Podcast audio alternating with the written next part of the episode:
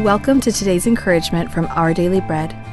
Our reading titled, My God is Near, was written by Karen Huang.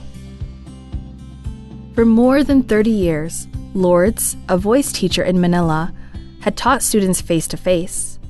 When she was asked to conduct classes online, she was anxious. I'm not good with computers, she recounted. My laptop is old, and I'm not familiar with video conferencing platforms. While it may seem a small thing to some, it was a real stressor for her. I live alone, so there's no one to help, she said. I'm concerned that my students will quit, and I need the income. Before each class, Lourdes would pray for her laptop to work properly. Philippians 4 5 and 6 was on the wallpaper of my screen, she said. How I clung to those words. Paul exhorts us not to be anxious about anything because the Lord is near.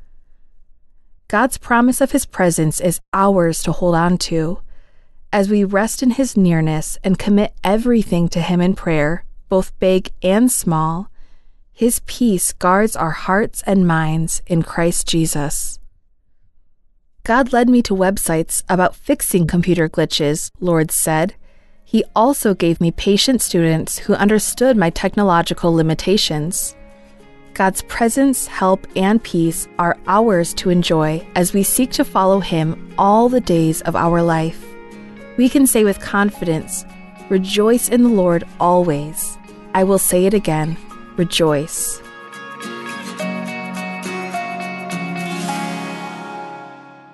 Today's Our Daily Bread devotional scripture reading is from Philippians chapter 4, verses 4 through 7.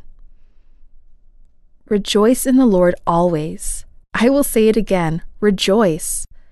Let your gentleness be evident to all. The Lord is near.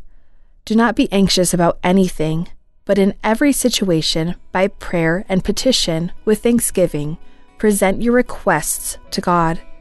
And the peace of God, which transcends all understanding, will guard your hearts and your minds in Christ Jesus.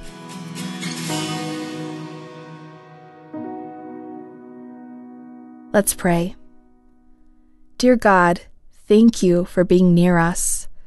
Because of your loving presence, help, and peace, we don't have to be anxious. In times when we inevitably feel anxious, remind us of your presence and calm our hearts.